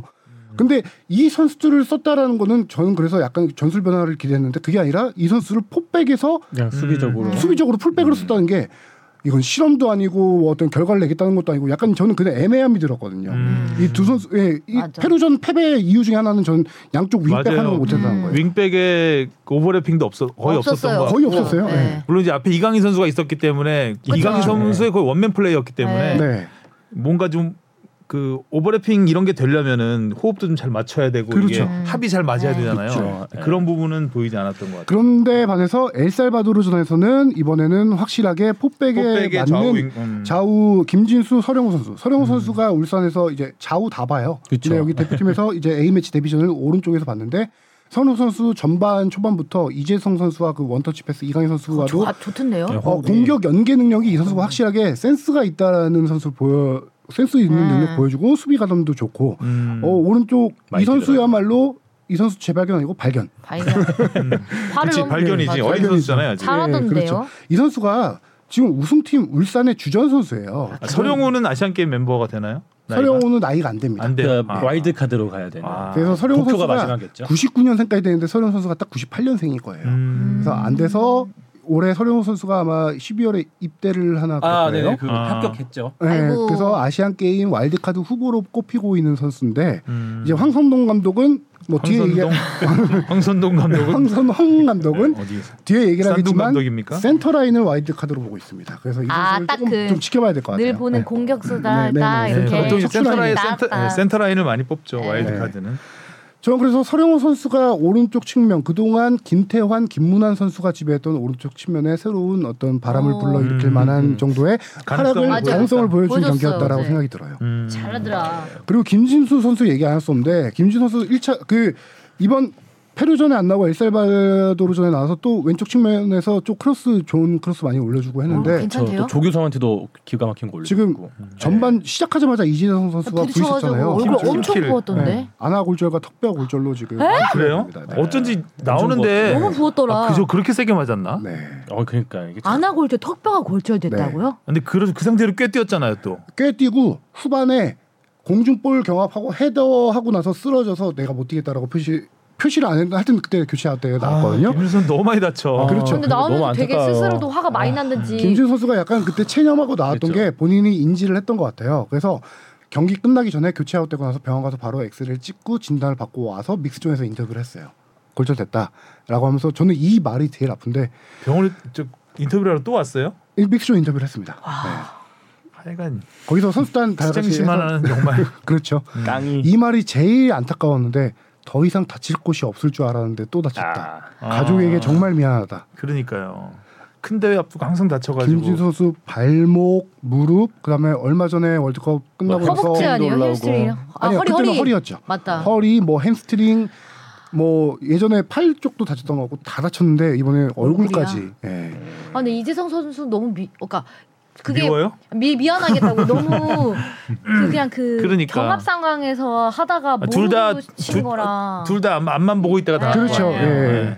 근데 여기를 팍 치긴 쳤는데 쳤는데 그게 그게 그렇게 그저 되는구나. 아, 근데 전반 당시에는 약간 아이, 아이싱하고 해서 그런지 몰라도 후반에 나올 때 보니까 이쪽이 확실하게 손흥민 선수 옛날 그 음, 그러니까 모습까지는 아니더라도 막확좀 부어 있더라고요. 어, 얼굴이 확실히 와 근데 부었던데. 아마골저 턱뼈 턱뼈가 네. 잘 이게 이게 그렇게 잘 부러지나요? 그러니까. 뼈가 제일 잘 부러지는 뼈죠 어떻게 보면. 예. 그러니까 지금 부상 복귀한 지 그렇게 얼마 안 어, 얼마 안 됐는데 네, 안 됐죠. 바로 아, 음, 아쉽습니다. 어쩜 좋아 큰일 났다. 전북도 고민이 좀 있겠네요. 근데 지금 그러니까 지금- 거기로 가는 거 아니었어요? 이제 임대 기한이 끝났는데 그걸 아, 좀 더 지켜봐야 될 것 같아요. 임대 새로운 기한이 감독이 끝났죠, 왔기 이제. 때문에 음. 어. 새로 예, 이제 알 나스르 호날두의 팀으로 돌아가야 될 상황이긴 한데 근데 치료를 하- 그냥 한국에 뭐 어떻게 안 되나? 음. 좀 더 새로운 감독이 왔으니까 좀 그건 지켜봐야 될 상황이죠. 근데 음. 아나골절이면 꽤 가잖아요 네. 이것도. 한 2개월 정도 지금 예상을 하고 있는데 아마 수술을 할 것 같고요. 보, 음. 예, 한 2개월 정도 결정이 예상. 어, 올해는 거의 경기를 못 뛰네요. 쉽지 않죠. 김진수 네. 선수가. 음. 알라스를 가는 게 나을 수도 있어요. 음. 파이팅. 자 이강인 선수가 이, 이 경기에서는 1차전보다는 전반에는 슈팅도 많이 때려 번뜩였는데 후반에 아예 안 보였죠. 좀- 네 후반에 맞아요. 안 후반에 안 아니, 보였어요. 전반에 슈팅도 많이 때렸는데 좀 급하다는 생각이 많이 들었죠. 조준해서 때리는 스타일이잖아요 슈팅을. 그렇죠. 근데 좀 슈팅을 막 이, 예, 이강인이 이렇게 슈팅을 난사하는 경기는 보기 맞아요. 아. 힘든데 1차전보다 훨씬 많이 제가 때리더라고요 직접적으로. 어, 많이 때리는데 답답해서 그랬을까. 약간 제가 든 느낌 은 그거였어요. 그 내가 해결해야 된다라는 그 생각이 조금 느낌이지 더 않을까. 강했어요. 네. 특히 지난번에 이것 그 장면도 되게 회자가 많이 됐죠. 그 페루전 끝나고 나서 그 중계 카메라가 오랫동안 비춰줬잖아요. 그 이강인 고개 숙이고 선수가 있는 장면. 고개 푹 숙이고 음. 진짜 한참을 생각하고 있는 승부욕이 그 참 장면. 일- 아, 진짜 거기서 세니까. 뭔가가 느껴져서 이번 그 엘살바도르전까지 이어진 게 아닌가. 음. 마무리를 일차- 지라 했나? 1차전 경기 끝나고 이가- 이강인 선수가 인터뷰에서 축구는 승리하기 위해서 하는 것이다. 다음 경기에서 꼭 이기겠다라고 얘기했는데 정말 이기고 싶었던 것 같아요. 네, 그 음. 마음이 강했던 것 그러니까 같아요. 그 질문 자체가 그거였죠. 이게 그래도 이 경기에서는 가장 이강인 선수의 모습이 움직임이 가장 번뜩였는데 뭐가 좋았던 것 같아요. 뭐 어떤 게 좋았어요. 좋았던 이랬는데 거 없다 그랬죠. 네, 그냥 딱 잘라서 그렇게 얘기하는 거 보면은 음. 와 진짜 이때까지 뭐 우리나라에 뭐 승부욕하면 떠오르는 선수도 몇 명 있잖아요. 뭐 이승우 선수도 그랬고 뭐.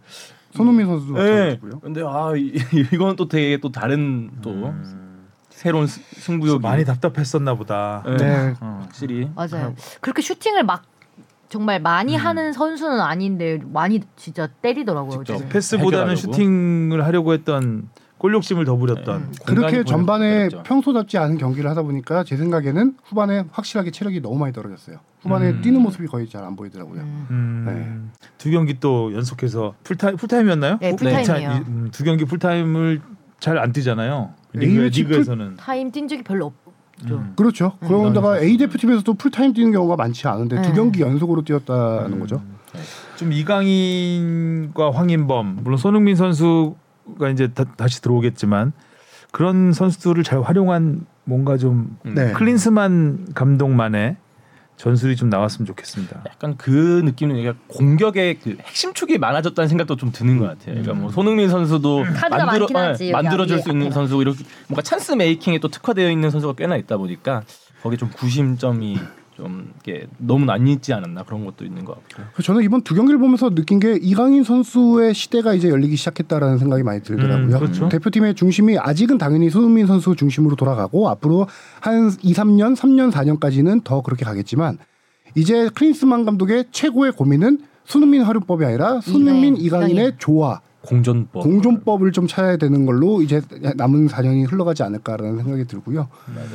어, 저는 손흥민 선수 얘기를 하자면은 페루전은 확실히 못 뛰었잖아요. 스포츠 탈장으로 음. 인해서 어제 경기 끝난 다음에 인터뷰를 했는데도 경기 뛸 상태는 아니었어요. 음. 근데 이 경기에서 엘살바도르전에서 저는 손흥민 선수 들어간 게 좀 안 좋았다라고 본 게 크리스만 감독도 되게 프렌들리 하잖아요. 팬 프렌들리, 미디어 프렌들리한 감독이라서 팬 서비스 차원에서 손흥민 선수를 한 번도 안 보여줄 수 없다. 그렇게 선택을 했었던 것 같아요. 음, 이 그런 선수의 것 경기력 같네요. 자체는 좋지. 못뛴 상태예요. 아, 손흥민 선수가 뭔가 공을 잡으면 네.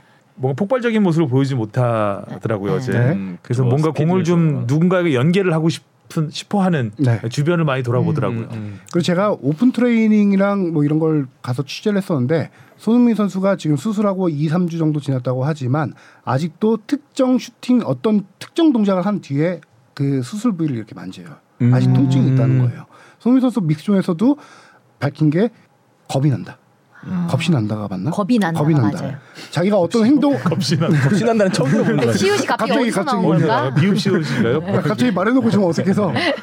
음. 지난 8 이번에 밝혀졌죠? 지난 8, 9개월 동안 이번 시즌 동안 그 어, 스포츠 맞아요. 탈장 통증을 안고 뛰었던 거예요. 음. 안고 뛰었는데 특정 동작을 할 경우 이게 아프다고 해요. 음. 그래서 수우미 선수가 되돌아보면은 이번 시즌에 교체 아웃될 때 배 쪽 만지면서 벤치 앉는 모습들이 아. 몇 번 나오더라고요. 음. 그걸 유- 그 팬들이 모아놓은 그림을 봤는데 아 이래서 그랬구나라고 느낄 정도로 약간 이쪽 그럼 몰랐던 거죠 그때는. 알고 있는데 알고- 참고 참고 뛴 거죠. 알고 있는데 시즌 중이니까 그랬나 네. 아. 보다. 예, 참고 뛰었던 거고 손흥민도 어떤 동작을 하면은 내가 통증이 오는 걸 알기 알고 때문에 있는- 아, 이번에 알게 네. 플레이하기에 내가 겁이 났다라고 표현을 하더라고요. 음. 그 동작이 제가 볼 때는 어떤 특정 그냥 슈팅이 아니라 어떤 슈팅 동작이 또 따로 있을 거예요. 본인만의 뭐 터닝 한다든가 뭔가 음. 이런 동작이 있을 왼발이든 거예요. 오른발이든 모르는 것도 있을 것 같고. 손흥민 선수 클린스만 감독이 경기 전 기자회견에서 손흥민 선수가 후반에 투입되는데 언제 투입될지는 경기 상황을 봐야겠다.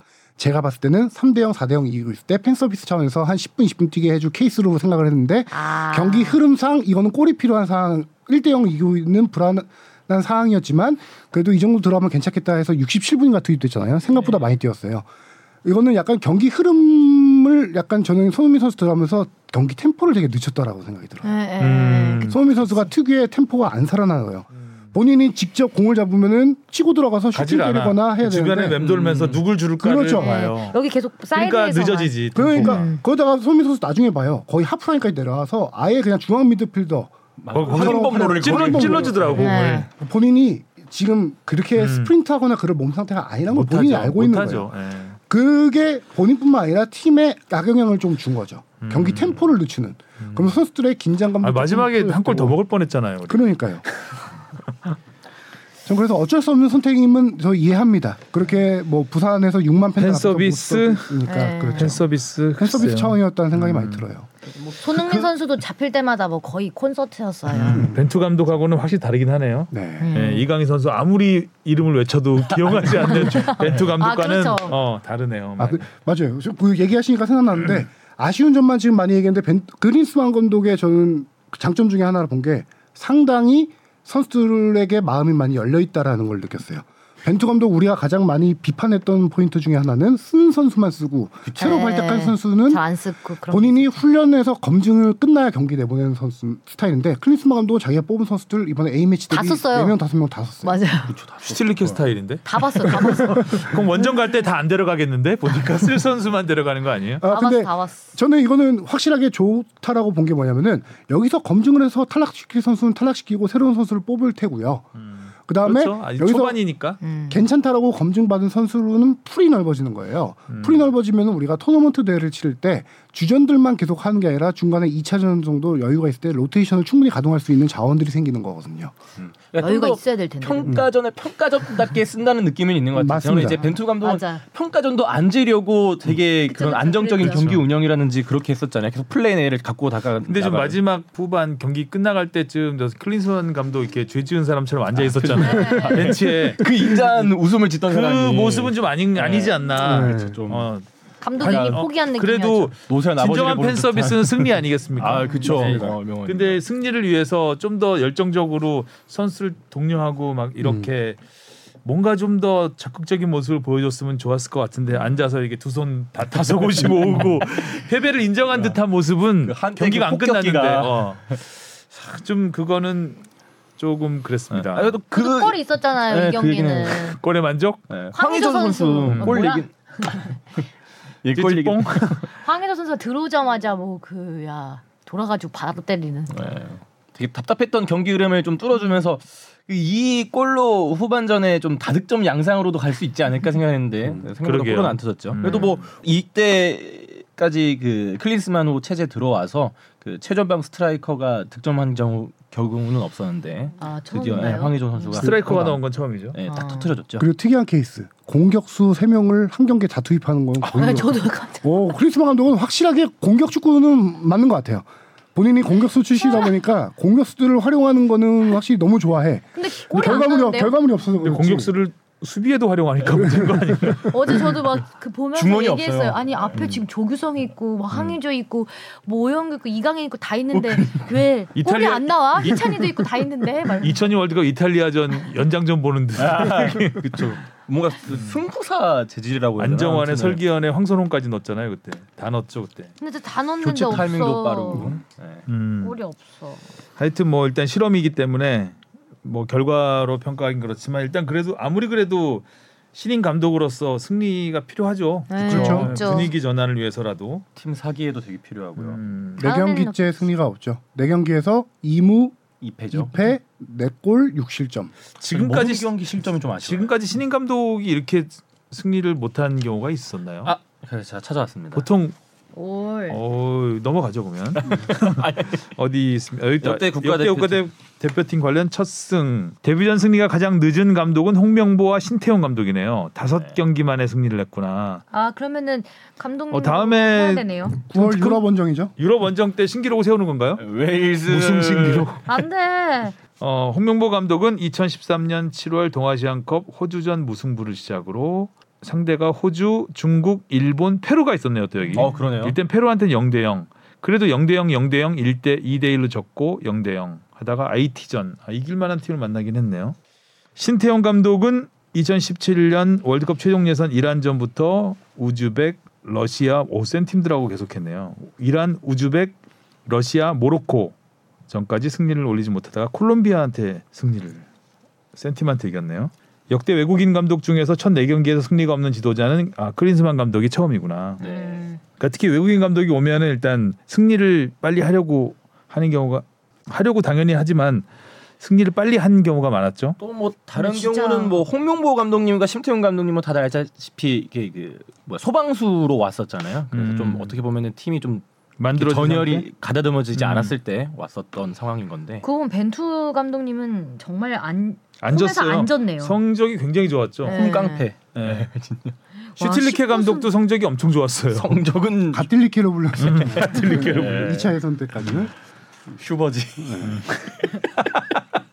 차장했었지. 예. 음. 벤버지 뭐, 벤. 음, 클린스만 감독은 2무 2패가 되겠습니다. 그래서 뭐 벤투 감독님의 이 홈 경기 또 성적이 다시 한번 조명을 받고 있죠. 음. 아, 딱 1패만 했어갖고 19승 6무 와, 1패. 그러니까. 아, 진짜 이렇게 보니까 홈에서는 브라질한테 빼고 안 졌네요. 네. 근데 대단하- 뭐 돌이켜 보면은 꽤나 강팀도 만났긴 했었거든요. 홈에서. 그렇죠. 네. 어. 벤버지. 이제야 깨달아요. 근데 일단 어쨌든 클린스만 감독이 얘기한 득점력을 보여주지 못하고 있으니까. 네. 아, 그런 부분에 있어서는 답답하죠. 일단 뭐 승패를 떠나서 골이라도 시원시원하게 넣고 그렇죠. 한다면 아 공격 축구로 한번 해보려고 하는구나 물론 뭐 이렇게 두부 칼 자르듯이 뭐 공격진, 수비진 이렇게 딱 얘기할 수는 없긴 하겠지만 뭐 그 공격에 있는 선수들은 사실상 뭐 손흥민 선수 빼고는 거의 웬만한 베스트 멤버가 왔잖아요. 그렇죠. 그런 공격은 그렇죠. 네, 네. 그런 부분에서는 조금 더 이렇게 공격 축구를 보여줄 수 있었을 것 같은데 자 다음 평가전은 이제 9월인가요? 네. 9월 유럽 원정 유럽 2연전을 유럽 원정. 원정 있고요. 웨일즈만 현재 확정이 됐고 나머지 한 웨일즈. 팀은 유럽 팀은 힘듭니다. 일정이 안 나오죠. 그래서 뭐 다른 대륙 팀으로 또 남 아메리카 대륙 쪽에서 그쪽 가능성이 있죠. 어, 그때 예. 뭐 북중미 가능성이 좀 높다고 이정찬 네네. 그냥 유럽 팀은 안 되고요. 네네 네. 네. 이제 알아보고 있는 중입니다. 그렇군요. 또 이제 엘살바도르가 일본한테 6대 0으로 졌잖아요. 네. 어, 사- 상대적인 또 박탈감을 좀 느낄 수밖에 없었던 그렇죠. 파이팅. 경기였습니다. 자 다음 9월에 화이팅 화이팅. 진짜 9월이 중요해질 것 같아요. 음. 9월에 또 조- 또 중요한 팀 아시안 게임이 있죠. 네. 아, 소림 축구의 줄부상 앞서 얘기를 했지만 진짜 너무하더라고요. 좀 심했죠. 야 중국이 아직도 바뀌지 않았구나라는 생각이 드는 게. 근데 중국은 참 축구를 못한다 정말 보면서. 네. 그 인구에 어. 그러니까 중국가 보- 중국이 그 보면 투자에 농구 빼면 거의 구기 종목을 다 못해요. 자, 팀 배구가 스포츠? 여자 여자 스포츠가 좀 괜찮나? 음. 여자 스포츠 음. 남자 스포츠는 진짜 구기 종목 못하는 것 같아요. 네. 배구도 그렇고 핸드볼? 한국 구기 종목이라고 네. 단체 종목, 단체 종목. 뭐 단체 네. 구기 종목. 아니 날 중국 축구 네. 보는데 1, 2차전 그냥 전체적으로 다 얘기를 하자면은 이 선수들의 프로페셔널리즘이 많이 결여됐다라는 생각이 드는 게 이 선수들은 태클을 들어올 수 있어요. 그렇죠. 태클 들어오는데 태클이 기본적으로 1차적으로 발바닥으로 들어옵니다. 음. 그러니까요. 이 선수들은 발바닥으로 들어오는데 어쩔 수 없이 멀리서 태클을 시도하면 그렇게 되는 케이스가 있어요. 그런 경우 보통 발을 마지막 접죠. 순간에 접죠. 저 어. 아, 근데 이 선수는 선수 바로 앞에서 들어가서 선수를 지나가요. 네. 태클이. 그럼 선수는 발에 안 걸리더라도 몸에라도 걸렸어. 그렇죠. 넘어가죠. 뒹굴어 네. 뒹굴 수밖에 없거든요. 그래서 1차적으로 발바닥으로 들어가는 태클이 실패한다? 그럼 나머지 왼쪽 발로 차더라고요, 다시 또. 그 2차적으로. 예, 이 정도로 더티한 축구, 예전에 중국 축구랑 하면서 큰 부상을 당한 선수들이 워낙 많잖아요. 그렇죠. 뭐. 옛날에 뭐 시세 황- 선수도 황선홍. 있고, 황선홍 선수 음. 시절에 너무 당연한 십자인대 그때 음. 다쳤었죠. 네. 그리고 저기 덴바바 선수는 정강이 뼈 네, 고절 프로축구예요. 무서워서 하겠어 이거. 아니, 축구를 뭐 어떻게 하면 아, 정강이 그 뼈가 의도가 너무 골절돼요? 다분한 그 태클이 시세 섞여 선수도 들어오다 그렇고. 발, 발바닥으로 들어가서 정강이로 아. 들어가면 이청용 선수도 한번 당했었고. 이청용 선수는 프리시즌에 톰 밀러라는 선수의 발바닥에 그렇게 다쳤었던 아 거고. 발바닥을 누가 그렇게 쓰래? 정강이는 진짜 많이 다치는 부분이긴 한데 근데 그게 이제 그 어쩔 수 없는 상황. 그러니까 우발적인 상황에서 그걸 일부러 가서 갖다 박으면 그거는 진짜 말도 안 되는 네. 거고. 그런 부분에서 더 아쉬운 게 이런 걸 심판이 제지해야 되잖아요. 그렇죠. 카드를 더 확실하게 주고 막아야 되는 건데 이게 뭐 같은 사람들끼리 뭐 그냥 뭐 유야부야 넘어가니까 이런 경기에서 특히 첫 경기는 경고 한 장밖에 안 나왔더라고요. 와 이 선수들이 실려가는 상황에서 그런 모습 나오니까 아 이게 요게 안 나올 수가 없더라고요 진짜. 그 중국 팬들이 이 말을 어떻게 생각할지 모르겠지만 저는 중국 축구 그 C리그 있잖아요. 프로리그. 거기서 심판들이 이런 부분에 대해서 크게 제지를 하지 않는 것 같아요. 중국 축구 리그에서 워낙 그런 큰 부상들이 많이 나오잖아요. 외국 선수들 프로축구 아까 뭐 자체에서 예, 그렇죠. 그렇죠. 프로축구 자체에서 그렇게 심판들이 이거에 관대하다 보니까 선수들이 이거에 대한 의식이 크, 크지 않은 것 같아요. 음. 상대 선수를 배려하거나 이렇게 큰 부상을 야기할 수 있다라는 걸 그거를 대표팀 경기까지 와서 하는 거예요. 프로에서 약간 습관이 되어 있지 않나라는 몸에 생각이 배어있는. 들더라고요. 아니 그래도 기본적으로 이 선수들도 동업자 정신이라는 게 있어요. 그렇죠. 본인이 네. 언제든지 당할 수 있고 이런 또 이 지금 대회를 앞두고 있잖아요. 아니 소림 축구라는 말도 너무 예뻐. 어 그런 것 같아요. 진짜 지금 보니까. 음. 네. 소림 축구가 오늘 얘기가 아니에요. 몇십 년 전부터 있던 근데 얘기예요. 이 말 너무 네, 예뻐 그래요. 바꿔야 될 것 같아요. 살인 태클 뭐 이런 말도 있긴 하죠. 그래서 좀 거친 말인 것 같긴 한데 예, 진짜. 뭐 그래서 뭐 이게 저 경기를 보는데 이게 경기력을 보고 아 우리 선수들 이런 플레이가 장점이구나 뭐 이런 걸 보고 싶잖아요. 근데 이게 워낙 상대 선수가 거칠다 보니까 뭐 우리 선수들 플레이는 그 자체로도 잘 안 나오고 이게 경기를 보기가 싫어지더라고요 그냥. 음. 경기력에 대해서만 간단하게 얘기하면은 황선홍 감독도 전방 압박을 상당히 강조하더라고요. 이번 두 경기에서.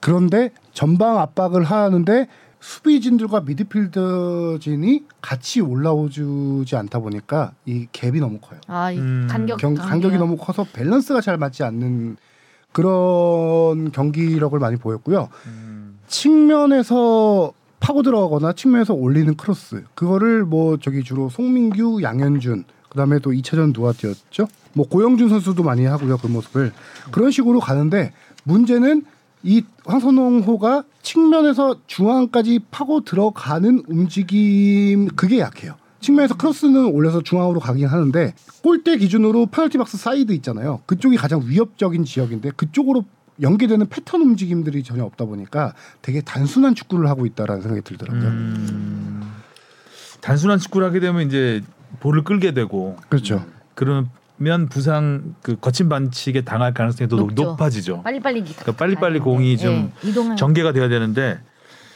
어 1차전은 뭐 엄원상 선수가 워낙 후반 교체 투입됐죠. 네, 후반에 어, 교체 교체 투입돼서 투입돼서 뭐 3분 만에 아. 두 골 네, 넣었나요? 원맨 쇼를 펼쳤죠. 야 스피드가 뭐 엄청나더라고요. 아 원상이 날아올라야 되는데. 마치 동네 축구에 온 프로 선수처럼 거의 음.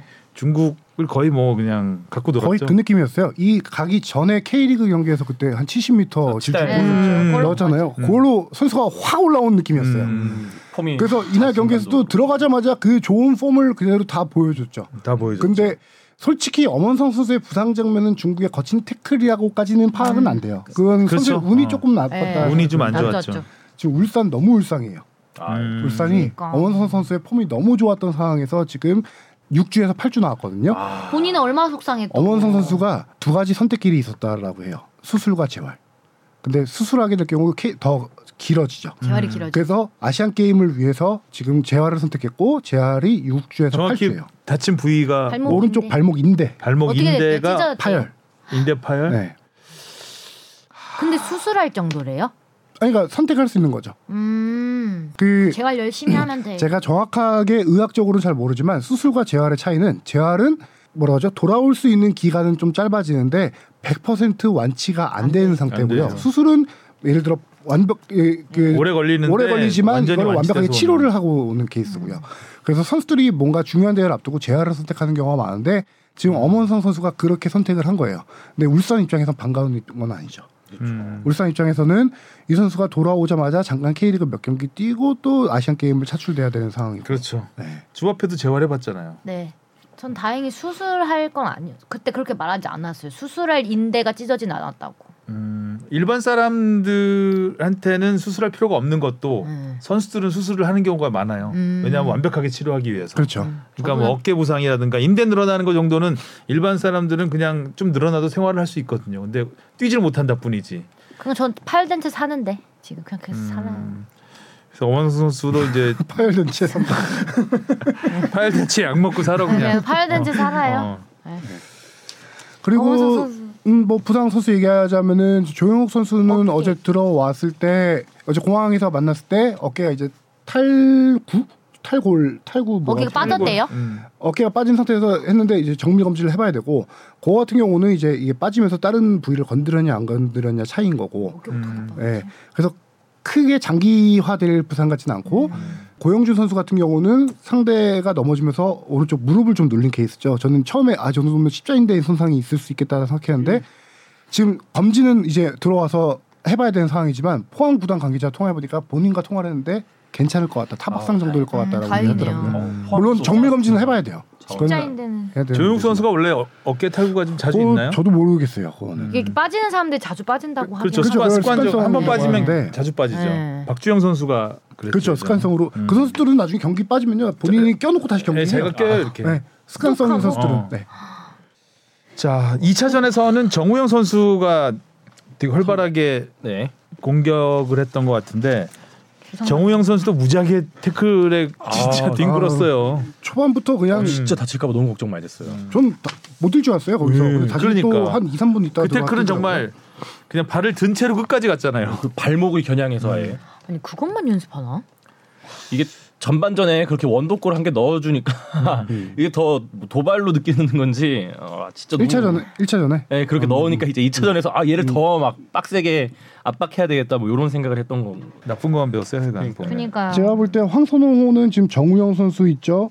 어 고영준, 고재현, 그다음에 1차전에 뛰었던 저 양현준 선수, 그다음에 송민규, 엄원상까지 이선 진짜 최강이에요. 이산 저합은 아, 음. 최강이고 거기에 지금 이- 이강인 이강인까지 선수까지 오면- 네. 합류할 수 있고 홍현석 선수까지 올 수 있어요. 음. 어, 멤버 좋은데 지금 이선은 심지어 국가대표로 뽑히고 있는 엄원상 손민규 선수도 탈락할 수도 있는 상황이에요. 와. 이선 자원이 너무 좋기 때문에 음, 너무 좋기 때문에 탈락할 수 있는 상황인데 이번 두 경기를 통해서 본 거는 최전방 공격수 조영욱이 2차전 뛰었고 1차전 천성훈 선수가 뛰었고 또 교체 조영욱 선수 대신 교체 들어간 선수 그 박재용 선수요. 예, 박재용 선수 장신 공격수더라고요.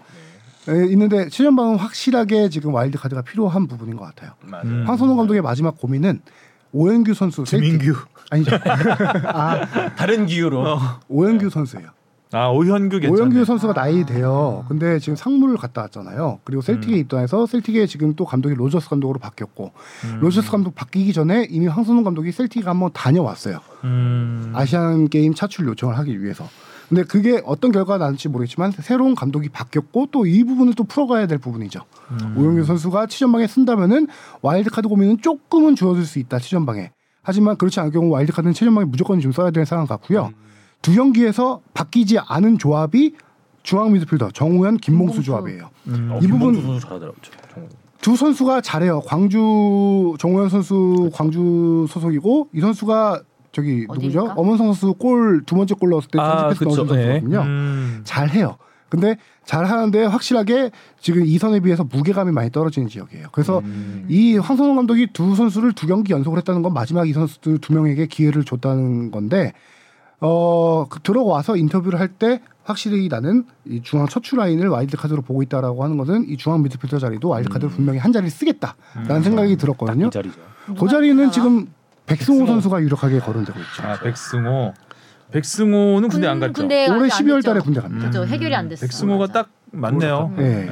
그래서 최전방 중앙 미드필드까지 얘기를 했고 이제 나머지는 중앙 수비. 어? 아니야, 중앙 아니야, 수비는 여기. 제 생각에는 은근히 선수들 자원은 괜찮아요. 지금 현재 이상민, 김태현에다가 이한범, 음, 또- 김주성 김주성 선수 이번에 A 대표팀 발탁됐지만 김주성 선수도 나이. FC 서울 주전인 선수잖아요. 김주성 선수도 지금 이 나이가 되고 박규현 선수도 원래 여기 그 멤버였는데 중앙 또 쓸 수도 있고. 갔거든요. 그 선수도 중앙 원래 중앙 수비 출신하다가 왼쪽 풀백 변신했는데 음. 다 쓸 수 있는 선수고 중앙 수비 좌우는 괜찮은 것 같은데 제 생각에는 중앙 수비 쓸지 골키퍼 쓸지를 좀 봐야 될 것 음. 같아요. 아 근데 저는 골키퍼 써야 될 것 같더라고요. 이광현 선수가 잘했는데 그 특히 공중볼에서 몇 차례 좀 불안한 모습을 많이 노출하더라고요. 특히 네. 누구, 누구? 이광현 선수가 이게 예, 아, 그럼 펀칭 누구를 쓰고 싶어요? 어, 뭐 그래도 뭐 좀 애매하긴 하네요. 송범근 선수가 그래도 경험이 많으니까 음. 그렇다 뭐 김승규 조윤우 선수가 오는 것도 좀 좀 음. 약간 좀 뜬금없는 것 같기도 하고 어, 송범근 선수 정도 그래서 황선홍 감독이 와일드카드 다섯 장 쓰고 싶다 농담으로 어제 얘기를 했는데 공항에서 그게 음. 본인이 현재 이제 이 팀에서 부족한 부분이 그렇게 좀 많이 보인다라는 얘기겠죠 현재로. 21명이에요. 18명이에요. 22명입니다. 22명? 네. 아, 22명. 와일드카드 세 장. 사실 근데 지 팬들한테 진짜 뭐 기대를 받고 있는 건 아까 뭐 이선 라인도 말씀드려 말씀해 주셨지만 워낙 뭐 전체적으로 스쿼드가 큰 구멍 없이 탄탄하기 때문에 아 진짜 좀 이 메달 아, 특히 금메달이어야 되겠죠 음. 꼭 딸 수 있었으면 아무튼 9월이 뜨겁겠네요. 한국 네. 축구 입장에서는. 얼마 안 남았다. 또. 음, 부상 선수들이 빨리 회복돼야 할 것 같고. 아 그러니까 A 매 A 대표팀에서도 또 다친 선수가 꽤 있어갖고 안현범 선수도 다쳤죠. 중국에서 하는 아시안 게임이라 거칠겠죠. 그렇죠. 네, 거칠죠. 아그 편파판 이거 지난번도 베이징의 그 아- 베이징 동계 올림픽의 악몽이 떠오르면서 아 좀 그런 같은 조만 안 걸렸으면 좋겠다. 아, 제발 좀 아, 왜? 네, 아니요, 다리가 아파가지고 자, 오늘은 여기 아, 토토하고 네. 끝낼까요? 오랜만에 아 너무- K리가 재개되네요. 음. 오랜만에 아, K리그에 이제 그 우리 20세 이하 선수들 아 네. 네. 그쵸, 네, 봐야죠. 또 봐야죠. 아유, 자, 갑시다. 수원 삼성대 서울 야 서울 서울. 황희조 선수 가기 전에 딱 넣어주시고 가시죠. 마지막 경기인가요? 네. 사실상 마지막 그런 거 경기죠. 음. 같더라고요. 보내줘 이제. 아, 서울. 제주 대 대전. 대전 배준호. 아 외진호. 그럼 저도 대전 할래요. 푹신 대전 음. 전 무승부 예상합니다. 광주 대 전북. 아 전북 선수 좋은데 전북이 새 감독님 어, 새 오신 첫 감독님 오신 경기죠. 첫 경기네요. 첫 경기죠. 그러면은 약간 그거 있잖아요. 감독발. 허- 허니문 그거 어, 있잖아요. 오픈발. 그럼 저 전북 할게요. 저도 전북. 저 광주 저도 광주. 어 울산 대 대구. 엄원상이 다쳤어요. 근데 그래 아 엄원성이 다쳤지만 그래도 울산이잖아요. 받고 음. 아니, 많아요. 아니 근데 엄원성 선수가 정확한 동일 포지션 은 아니지만 이동경 선수가 임대 복귀했어요. 아, 맞아, 복귀했어요. 맞아. 아, 이동경 선수가 독일에서 이브리그에서 임대 기간이 끝나서 돌아왔죠. 음, 울산 울산 아 죄송합니다. 이동경 선수가 이 경기는 못 뛰어요. 아. 음, 7월 1일부터 뛰죠. 등록. 예. 그래도 울산. 그래도 울산 울산 저 무승부 오, 어, 울산 대 대우를 인천 대 포항입니다. 포항 고영준 선수가 못 뛰지만 포항 아. 저는 무승부 인천 수원 FC 대 강원 이것도 오픈빨이잖아요. 그러네요. 강원 그건 다 오픈발로 가겠습니다. 이승원 강원 선수가 뛰겠죠. 뛸 것 이승원 같더라고요. 브론즈 볼 이승원 그러네요. 선수가 뭐 강원. 네, 강원. 같이 그 무슨 기자회견 비슷한 거 하신 했죠, 거 했죠. 같은데. 인조한 네. 감독하고 같이 했죠. 예, 수원 FC. 강원 그래서 소원 FC. 네. 저는 그래서 강원. 자, 다음 주에는 K리그와 함께 돌아오겠습니다. 수고하셨습니다. 안녕. 고맙습니다. 아.